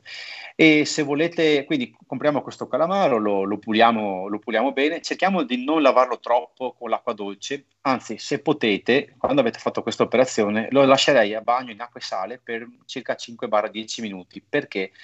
Perché la polpa, la, la, la, la pasta diciamo, del, del calamaro come la seppia tende sempre un po' a, a, ad arricchirsi di, questa, di, questo sale naturale, quindi troverete il prodotto estremamente gustoso. Non abbiate paura se lo trovate un, leggermente eh, al dente, perché i nostri prodotti, cioè l'Adriatico, ha una, una qualità innata, cioè quella di avere un prodotto di una, di una qualità assoluta. Quindi mh, abbiate pazienza se lo trovate croccante, perché molte volte mi, in ristorante, ad esempio, mi, mi, dicono che il calamaro deve, è, è, è, è, troppo al dente. No, non è al dente, è nostrano e quindi bisogna un attimino un po' spiegare questa cosa. Comunque, io direi di fare un po' di patate lesse, quindi tagliare un po' di patatine, un po' di patate, un po' di sedano, eh, che stanno estremamente bene assieme, lessi entrambi, e, e metterli, metterli a parte. E in seconda battuta, in quest'acqua, quindi abbiamo fatto natura- un brodo naturale eh, vegetale, andrei a scottare questo calamaro che vi, ho appena, che vi ho appena indicato, tagliato a listarelle. Il tempo al massimo dico io 5 minuti di orologio, scoliamo, lo, lo tiriamo su, mi raccomando attenzione all'acqua calda che non è mai da scherzarci, lo tiriamo su, andiamo a condire assieme patata lessa, sedano e calamaro con un bellissimo olio, se possibile un, li- un ligure, perché un ligure? Perché abbiamo eh, un extravergine eh, raccolto, raccolto con un'oliva matura, quindi dolcissimo, non piccante, che andrà ad accompagnare questo piatto molto delicato. Farete caso che avrete davanti a voi, potrebbe essere benissimo un antipasto, come un secondo, come addirittura un piatto completo. Quindi in 5 minuti voi avete preparato un piatto che secondo il mio punto di vista è facilissimo da fare, replicabilissimo a casa e di una qualità assoluta, usando un prodotto locale. Ascolta, Il mio consiglio personale è così semplicissimo, eh? Via. no, no, perfetto, ma ascolta, l'acqua delle patate e del sedano, acqua non salata, normale. Allora, anche lì c'è, un- anche lì c'è da, da- da combattere come al solito. Eh, io andrei a metterci una granella di sale, non troppo perché comunque, comunque vada, abbiamo, abbiamo il, il calamaro che comunque tendenzialmente ha, ha il suo sale naturale comunque, come diceva il mio professore, ad aggiungere si fa sempre presto e a togliere che è un casino. Eh, quindi, quindi, è meglio andarci cauti. Poi, se avete un bel pepe nero, magari da macinare così al volo, da aggiungere, fate, ripeto, un'insalata di calamaro e verdure, e verdure quindi la patata, questo tubero fantastico e il, il sedano che è piacevole. Come vedete, insomma, mi piace, dare, mi piace consigliare quelle cose che sono replicabili a casa, insomma, dai. Certo e si può dire tranquillamente questo lo so fare anch'io, insomma. Ecco. Calamaro lesso è una meraviglia, eh. se, se si riesce a comprarlo fresco, buono, Brava. nostro. Allora, un consiglio, allora, un consiglio che io do molto volentieri, quando siamo davanti a un banco di una pescheria, una qualsiasi pescheria, ehm, molte volte non si trova quello che uno ha in mente. Perché? Perché spesso volentieri chi compra il pesce poi lo deve anche vendere. Quindi difficilmente andrà a comprare qualcosa che farà fatica a vendere, capite? Allora il mio consiglio è anticipare di un giorno il vostro, chiamiamolo desiderio, quindi che potrebbe essere un branzino, un calamaro, una seppia nostrana, da, dare indicazioni ben specifiche a chi deve poi comprare il prodotto e il giorno dopo dire guarda che domani io verrò e devi trovarmi queste cose. Vuoi dargli una caparra? Lo conosci bene? Non è un problema. Cosa, quindi questo signore, ovviamente, quando si presenterà al mercato, sa quello che deve comprare e quindi no, non avremo come dire, sorprese il giorno, il giorno, stesso o comunque il giorno dopo avremo quasi sicuramente il prodotto che noi abbiamo richiesto. Sempl- so che magari è un doppio passaggio, però il risultato è netto, cioè non c'è niente da fare. Esatto, questo, questo è veramente un ottimo suggerimento. Spesso e volentieri troviamo sempre quello che la maggior parte della gente vuole, quindi prodotti eh, che costano poco, prodotti purtroppo decongelati in provenienza e non lo si sa, e magari noi abbiamo, abbiamo, in testa un qualcosa che non troviamo e, ed ecco che possiamo anche aiutare in questo caso il commerciante che, di dare qualche indicazione ben, ben assestata, insomma, ecco. Tutto Bene, Alvisa, eh, ci hai dato il consiglio dell'olio ligure, ci dai anche il consiglio per il vino? Allora, eh, ovviamente pesce chiama vino bianco, eh, vino bianco, però possiamo anche azzardare in questo caso un bel pino nero eh, o una schiava gentile quindi schiava gentile provenienza Trentino, o un bel pino nero sempre può essere sempre del, del, del Trentino, eh, quindi un rosé, quindi un vino, un vino molto, uh, un vino leggerissimo, comunque tendenzialmente con un, un carattere medio, ecco. Diciamo, i vini bianchi in Italia ovviamente ne abbiamo a bizzeffe, il Veneto poi non ne parliamo, ne abbiamo tantissimi. Adesso in questo, in questo momento la Lugana la fa come principe, come Veneto. La Lugana è il, il vino bianco che nei ristoranti in questo momento sta andando forte qualche anno fa era, era il Soave e qualche anno ancora prima era la ribolla gialla. Quindi, come vedete, pian pianino ci stiamo un attimino spostando eh, verso vini sempre più secchi, vini sempre più freschi, perché la gradazione alcolica è quella che la fa da padrona in questo momento. Purtroppo, tanta gente legge prima, prima il grado alcolico e poi dice che cos'è. E se il vino in questo momento supera i 13 gradi e mezzo, vi garantisco che rimarrà, rimarrà tranquillamente nel vostro frigorifero, cioè il mio frigorifero, cioè quello che è del, del locale. Se invece è sotto i 13 gradi ha un potenziale di vendita. Se è 11 gradi, tipo è come l'acqua minerale, dico io, e, e, e, allora sicuramente lo vedi. Ovviamente non puoi pretendere che abbia un carattere importante questo vino, capite? Ecco che allora magari bevendo un pino nero o una schiava gentile abbiamo un carattere leggermente un po' più importante, però rimanendo sempre con una gradazione corretta, quindi 12 gradi e mezzo al massimo, insomma, ecco. Bene, Elvisa, grazie mille. Dopo ti sap- Interessante. Ma io direi molto pratico, ecco. Uh, la gente, secondo me, ha un, poverini, eh, ma anch'io comunque compreso, abbiamo un po' perso, ahimè, il piacere di andare a cena, perché ce lo, ce lo hanno tolto, insomma, ecco. Eh, e vedo che a casa tanta gente sta, sta cercando di un po' inventarsi eh, e scoprire anche qualcosa che prima era forse un po' sconosciuto, no? Eh, quindi con un bel, un, un bel, coltello, ma ne basta solo una casa di coltello, ma che tagli molto bene, un tagliere sano, quindi un tagliere magari in teflon o legno se preferite, si, già, diciamo, abbiamo già due attrezzi importantissimi eh, che, possono, che può iniziare qualsiasi persona a, ovviamente a manipolare gli alimenti. Eh, non do, io non ho mai dato limiti diciamo, alla, alla, capacità delle persone, cerco sempre di spiegare, anche se magari sono ripetitivo e anche un po', un po pesante, perché è la verità. Eh, però vedo che la gente, se ti ascolta, ti ringrazia anche, perché diciamo, ah, sai che ho provato a fare quella cosa ed è uscita veramente bene. Per fare, ad esempio, il branzino al sale, vi dico un'altra cosa così al volo, eh, tutti quanti mi dicono, ah no, il branzino al sale io non lo faccio perché è difficile. Dov'è il problema del branzino al sale? La cottura la cottura corretta del pesce. Come si fa a fare la corretta del pesce? Ma è molto semplice.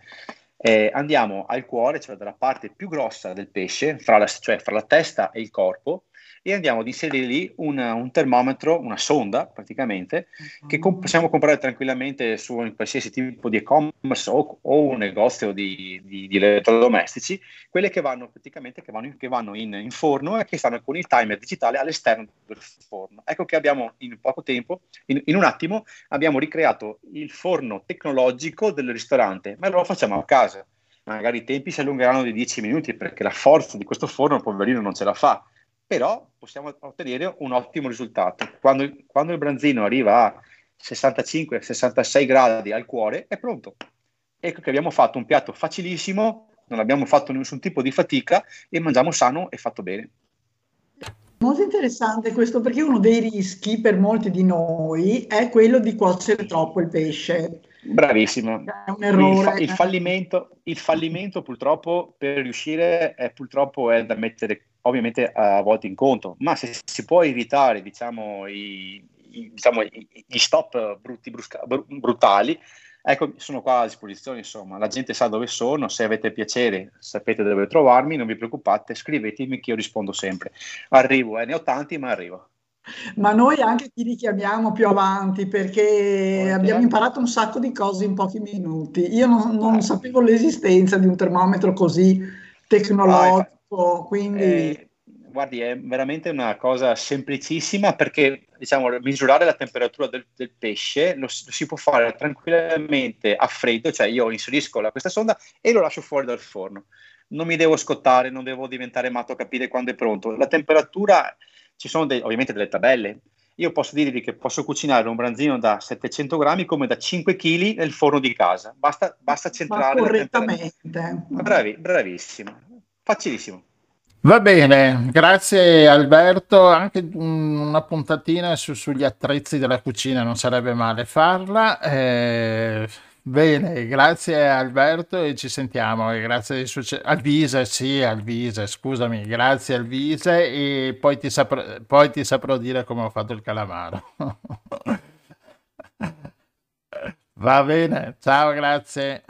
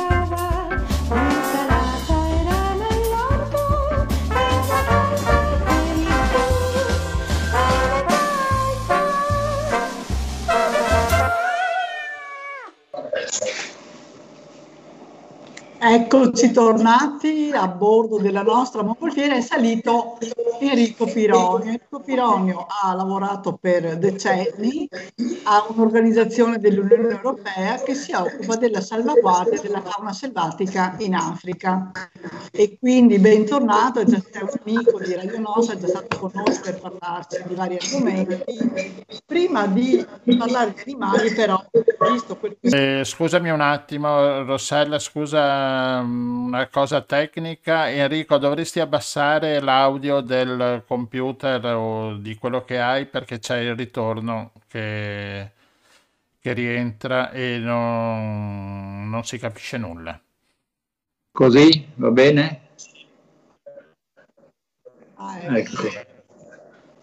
Ridico? Sì.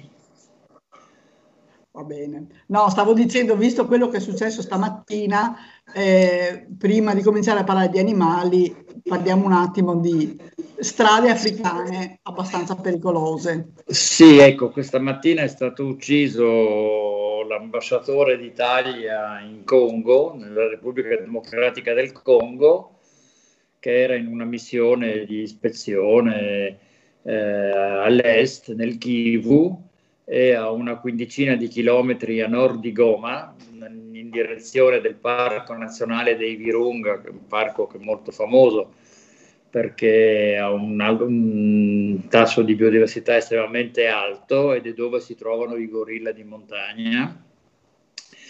E su questa strada che io ho percorso già decine e decine di volte è stato attaccato da delle bande armate eh, ce ne sono un'infinità nella zona, probabilmente perché volevano sequestrarlo per un riscatto.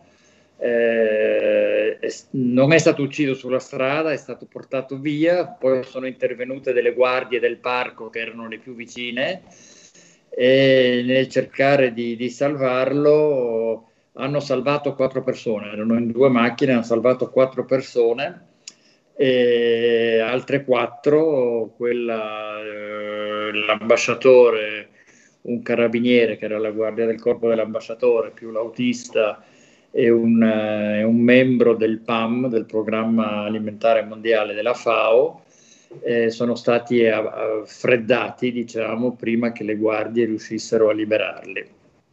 Ecco, è un po' uno, un, una tragedia in, un, in, una zona che tra l'altro è una delle zone più belle del mondo, ma che è martoriata da, da, da, da questi, queste situazioni già da, una ventina d'anni purtroppo.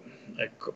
Quindi, una zona fra le più belle e anche fra le più ricche, dicevano, no? Sta oggi così. Ma è una zona che, sì, è una zona senza dubbio che è ricca, è una zona vulcanica, no? Sono, è tutta la catena dei, dei vulcani, dei vulcani del, eh, dei Virunga, la, la, catena dei vulcani Virunga, il Ruvenzori, il famoso Ruvenzori che, di cui tutte le vette hanno nomi dei reali italiani, tra l'altro, no?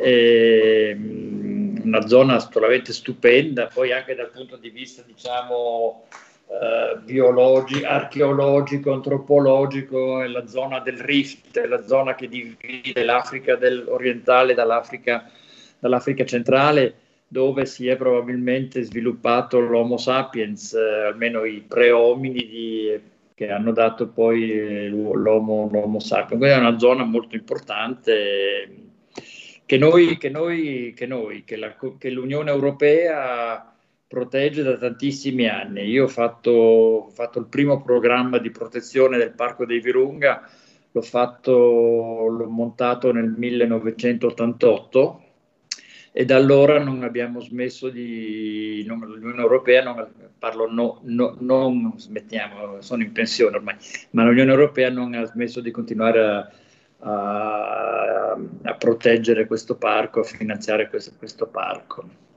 Ecco, Vabbè, comunque, questa, volevo solo ricordarlo perché l'Africa è bellissima, però è anche un, purtroppo un continente anche molto violento e quindi bisogna ricordare anche questi, questi eventi qua. E a parte questo, volevo parlare del pangolino. Allora, eh, perché, perché il pangolino? Ma innanzitutto perché sabato era la giornata mondiale del pangolino, quindi uno potrebbe chiedersi perché c'è la giornata mondiale del pangolino. Eh, esatto, cioè. Si fanno giornate mondiali per tutto, quindi vabbè, anche quella del pangolino. E visto che il pangolino con la storia del Covid ha piuttosto una cattiva fama, uno potrebbe dirsi perché fare una giornata del pangolino allora, adesso lo, lo, lo, spiegherò. Innanzitutto bisogna spiegare che cos'è un pangolino, perché non Chi so se, sì. se, la gente sappia che cos'è un, pan, un, pangolino, non so se molti l'hanno visto. Io li, li, conosco, li, conosco, l'ho visto anche molto da vicino perché ne avevo uno. Da, ah, tipo quando, animale domestico? Sì, sì, sì. Quando abitavo in Repubblica Centrafricana, abitavo fuori, in mezzo alla alla, alla savana, ero in zona molto isolata e i locali sapevano che mi piacevano molto gli animali, quindi mi portavano spesso animali e io avevo una specie di zoo, non era proprio un vero zoo perché gli animali non erano tenuti in gabbia, ma avevo scimmie, coccodrilli, avevo antilopi, avevo sciacalli, avevo anche tra, tra tanti altri animali, avevo anche un pangolino, quindi lo, lo, lo, lo, conosco un po', insomma, così. Ma era... sembra dolcissimo così a vederlo nelle immagini, in Europa ovviamente non c'è. Sì, allora, no, in Europa non c'è. Allora, i pangolini eh, sono degli animali abbastanza particolari. Innanzitutto eh, appartengono a un ordine che si chiama l'ordine dei folidoti. Allora, il, l'ordine dei folidoti è un nome strano, perché folidoti? Perché viene dal, dal, greco folidotos, adesso io non ho studiato greco, quindi non so se pronuncio bene, folidotos che vuol dire squamato è eh, l'unico, eh, praticamente l'unico mammifero eh, squamato con gli armadillo che, sono, che vivono solo in America, sono un po' particolari, che sono comunque molto distanti dal punto di vista zoologico dal pangolino. Quindi il pangolino è questo folidoto, eh, quindi mammifero squamato, squa, ehm, e difatti in italiano un altro termine che è usato è formichiere squamato in realtà non hanno neanche niente a che vedere con i formichieri, anche se si nutrono di formiche. I, I, formichieri sono animali che vivono solo in America del Sud, in America, sì, in Sud America, eh, mentre pangolini vivono in, uh, in Asia e in, uh, in, Africa. Allora ci sono, uh, ci sono grosso modo 5, 4 specie di pangolini africani e 5 specie di pangolini asiatici eh, che si dividono in due generi, insomma non, importanza, uno è il genere Manis e l'altro è il genere Smuzia, sono due generi diversi. Eh, il nome pangolino tra l'altro eh, viene da una parola eh, malese, quindi che indica anche che questi animali siano presenti anche in Asia, che è una parola malese che, che, che sarebbe pang, pang goling, che in malese vuol dire quello che si arrotola.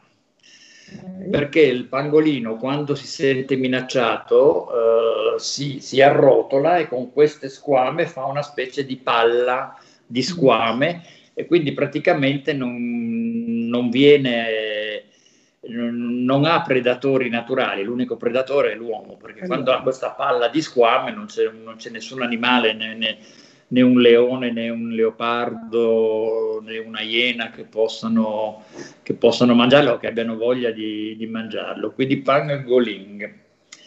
Allora, ehm, perché la giornata mondiale del, del pangolino? La giornata mondiale del pangolino perché eh, quello che eh, è praticamente una delle specie di mammiferi che sono i più trafficati al mondo eh, i più braconati. Si stima grosso modo che vengano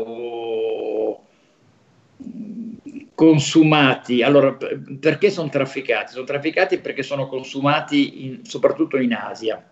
Quindi in per scopi alimentari non hanno... Per, allora, per, sia per scopi alimentari, per la loro carne che è molto, che è molto pregiata, e eh, anche per le squame che vengono usate nella medicina tradizio- tradizionale cinese e quindi eh, sono molto ricercati. Allora, siccome c'erano, ci sono cinque specie presenti in Asia, però con la caccia, eccetera, queste specie in Asia sono molto diminuite e quindi eh, la risorsa principale per il mercato asiatico è diventata il, il pangolino africano con le, su, con le sue varie viene importato in pratica viene cacciato e importato in Asia viene cacciato eh, importato in Asia in contrabbando perché è vietato. Ecco, stavo per chiedere legalmente, sì. no, non legalmente. Sì. Allora, si stima grosso modo che in Asia vengano consumati a scopo alimentare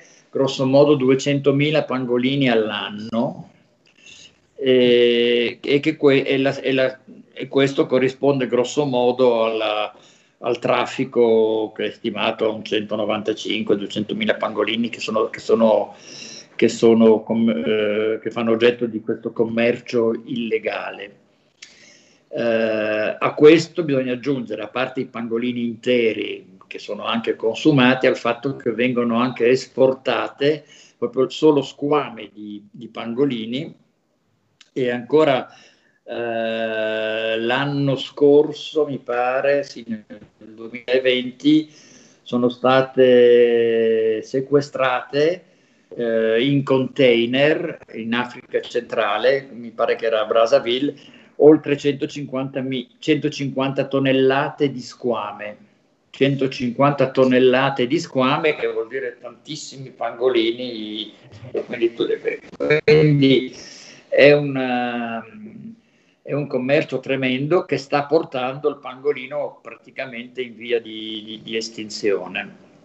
E, ed è per questo che è diventato praticamente un simbolo anche per organismi più di, di difesa della natura come il WWF, sta diventando un simbolo quasi quanto il, il famoso panda, mm-hmm. perché appunto il, è di gran lunga l'animale più più, più bracconato. Infatti qualche anno fa ero, ero andato a Washington a, a una riunione eh, organizzata dal Senato americano dove dovevo parlare appunto del, del commercio illegale e del bracconaggio in Africa e avevo appunto eh, cominciato a, a, a, parlare dicendo tutti parlano degli elefanti e dell'avorio, del rinoceronte, del coro del rinoceronte, ma in realtà nessuno parla del pangolino e del pangolino che la specie più, più, più cacciata. Parlo di sei, sei, anni fa che ero, che ero andato Ma a fare guarda, questo. allora confesso che io ho scoperto che esiste il pangolino quest'anno leggendo sempre il famoso solito libro di Cuomo in cui il pangolino è tra l'altro sospettato di essere uno degli animali serbatoio del, del, del, virus del Covid, no, ma prima non sospettavo l'esistenza di questo animale, è vero che in Europa non c'è. No, non... In, Euro- in, Europa non c'è, in, in, Africa è cacciato anche in Africa per mangiare, ma non è tanto ricercato come in Asia. In Asia è proprio una, una prelibatezza gastronomica e soprattutto molto importante, come dico, per la, per la medicina.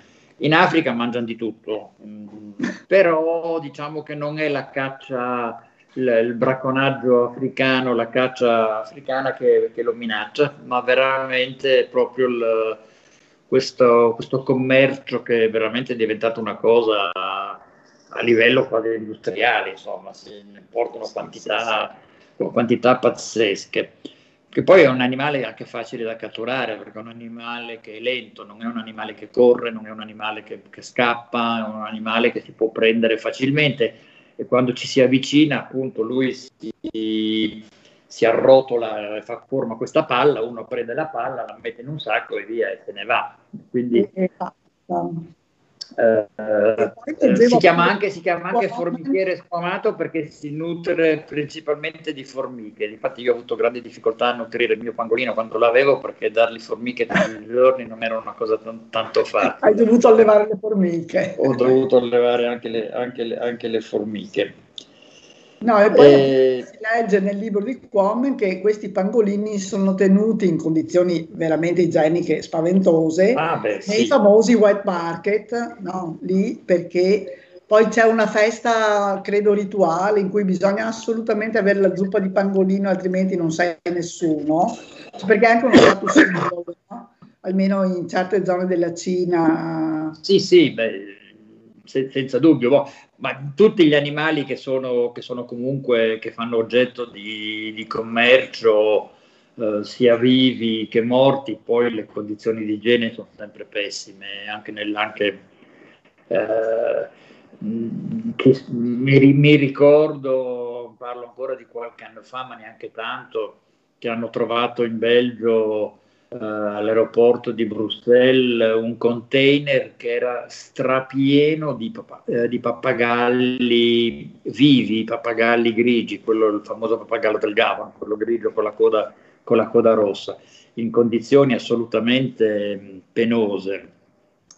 E quindi bisogna, bisogna dire alla gente che adesso penso che sia vietato in Europa, ma fino a qualche anno fa era permesso, che è meglio evitare di comprare pappagalli, animali esotici, eccetera, perché di Certo. solito per, per un pappagallo che tu trovi in un negozio e che tu compri, ne sono morti probabilmente centinaia.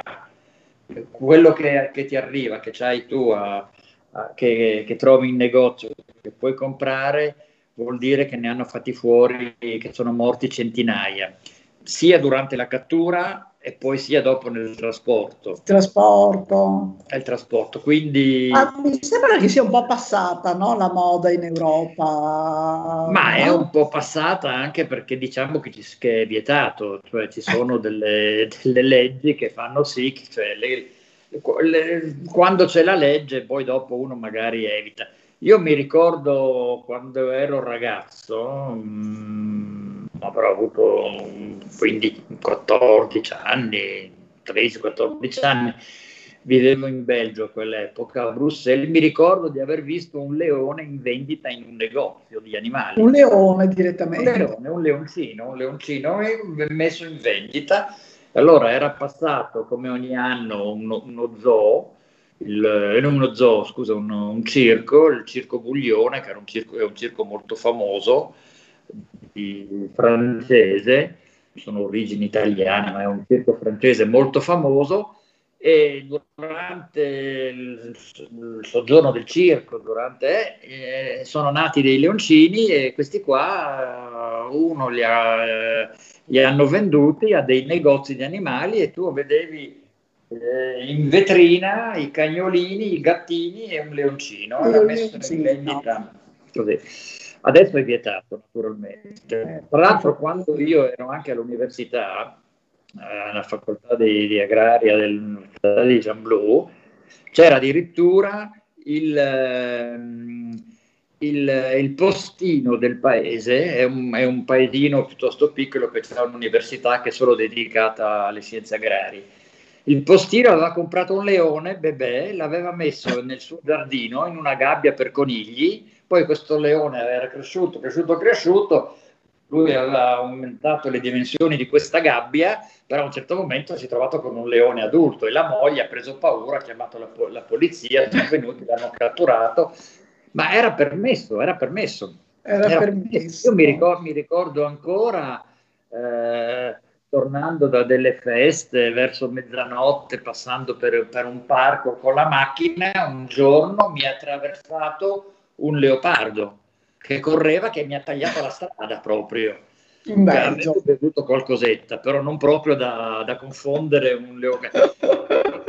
Era, era, era permesso. Quindi bisogna evitare perché per ogni animale, comunque, a parte che sono, gli animali sono pericolosi, possono trasmettere malattie, eccetera, ma soprattutto eh, per molti degli animali che oggi alcune persone continuano a cercare ad avere, come pappagalli oppure anche delle scimmiette, eccetera, vuol dire centinaia di individui che sono morti o durante la cattura o durante, il trasporto. Quindi è una cosa da, da evitare, da evitare a- Ma sai, assolutamente. speriamo che questa pandemia almeno un pochino di consapevolezza sul rapporto che abbiamo con gli altri esseri viventi sul pianeta.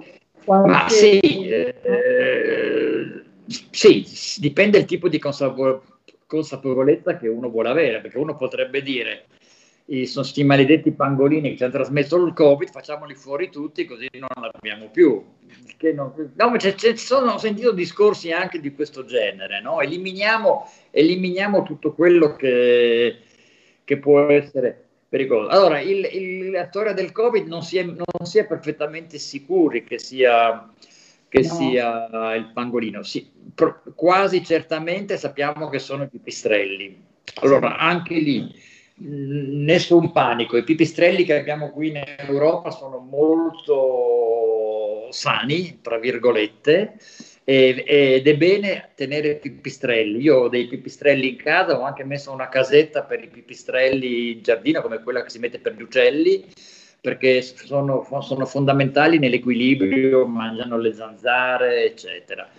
Pipistrelli africani è un problema un po', un po diverso, effettivamente sono, possono trasmettere parecchi virus, eh, tra l'altro sono specie di pipistrelli che sono frugivori, cioè mangiano, mangiano frutta sì. e, le, e, la trasmissione tra il pipistrello e, il, e, altre specie come il pangolino, come i gorilla nel caso dell'Ebola, avviene per il fatto che i pipistrelli mangiano frutta, questi frutti cadono al suolo e altri animali si nutrono dei frutti che, che avevano stati morsi dai, dai, pipistrelli e c'è questo passaggio. Non, non, si, non certo. si, tratta di vampiri che vanno a inventare, perché c'è chi po- potrebbe pensare anche quello. Esistono i vampiri, eh? in America del Sud esistono i vampiri, è, un, è una specie di pipistrello ben conosciuto anche quello.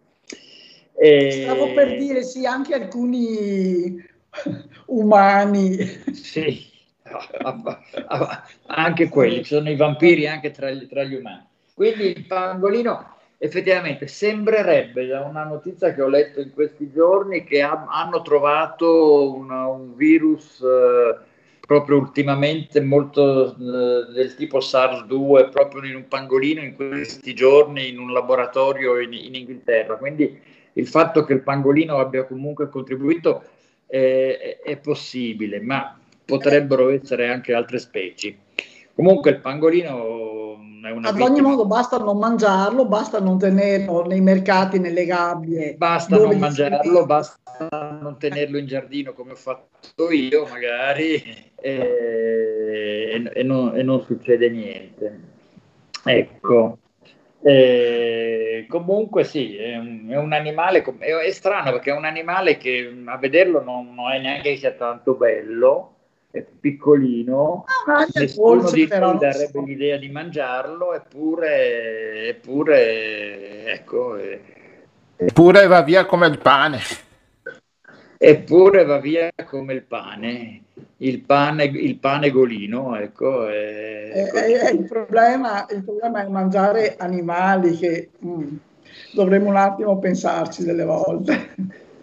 Ma eh, sì, boh, noi siamo comunque una specie che si, che, che, che si nutre di, anche di animali, siamo una specie omnivora, non siamo, non siamo carnivori, ma siamo onnivori, siamo quindi abbiamo, abbiamo bisogno anche di proteine, proteine animali.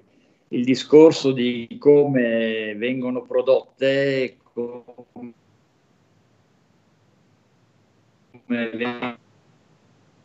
Pronto, pronto, si è bloccato un po'. Ecco, forse adesso ci sei. Le proteine animali, eh? quindi c'è una censura da parte di Skype. Vabbè. Sky. No, l'uomo ha bisogno di proteine animali, eh? penso proprio che... Eh, però è il modo di produrle modo di produrli. Abbiamo già avuto l'occasione di parlarne l'altra volta, quando parla, abbiamo parlato di, anche di quel libro di, che, di cui parlavi prima, che molte delle malattie che, eh, che, attaccano gli umani sono malattie che sono nate appunto per via degli allevamenti, cioè è stata una trasmissione da certo. specie addomesticate al, al, all'uomo. Quindi c'è un, sono zoo, quello che si chiamano delle zoonosi, quindi è un, è, un, è un grosso problema. Da lì a dire non mangiate più delle fiorentine, io non farei proprio il salto, perché una buona fiorentina me la faccio lo stesso, no, no, vol- volentieri. Sono, sono, un protettore della natura, degli animali, amo molto gli animali, sono un grande... Però la fiorentina, la, la fiorentina la mangio lo stesso volentieri. Va bene Enrico, visto che abbiamo parlato di cucina, chiudiamo con la cucina con la Fiorentina. Ecco.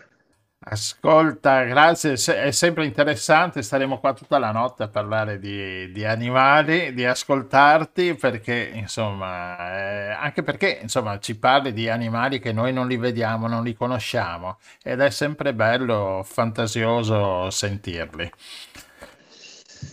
Va bene, Bene, grazie Enrico, ci sentiremo più avanti con un altro animale che ci puoi suggerire e grazie mille, insomma. Va bene, grazie a voi. Intanto buona serata e grazie.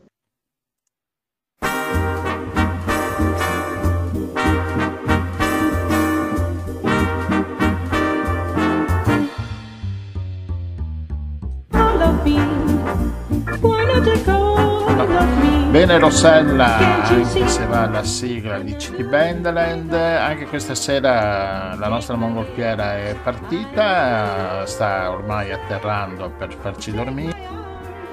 Dopo aver viaggiato in lungo e in largo e ci siamo spinti fino in Asia, in Africa con eh, Enrico, abbiamo mangiato delle cose buonissime, abbiamo imparato a rispettare gli alberi, e insomma abbiamo imparato a convivere con più consapevolezza con l'ambiente che ci circonda. Bene, allora vi diamo appuntamento a lunedì prossimo e ascoltateci e mettete il mi piace, iscrivetevi. Ciao a tutti.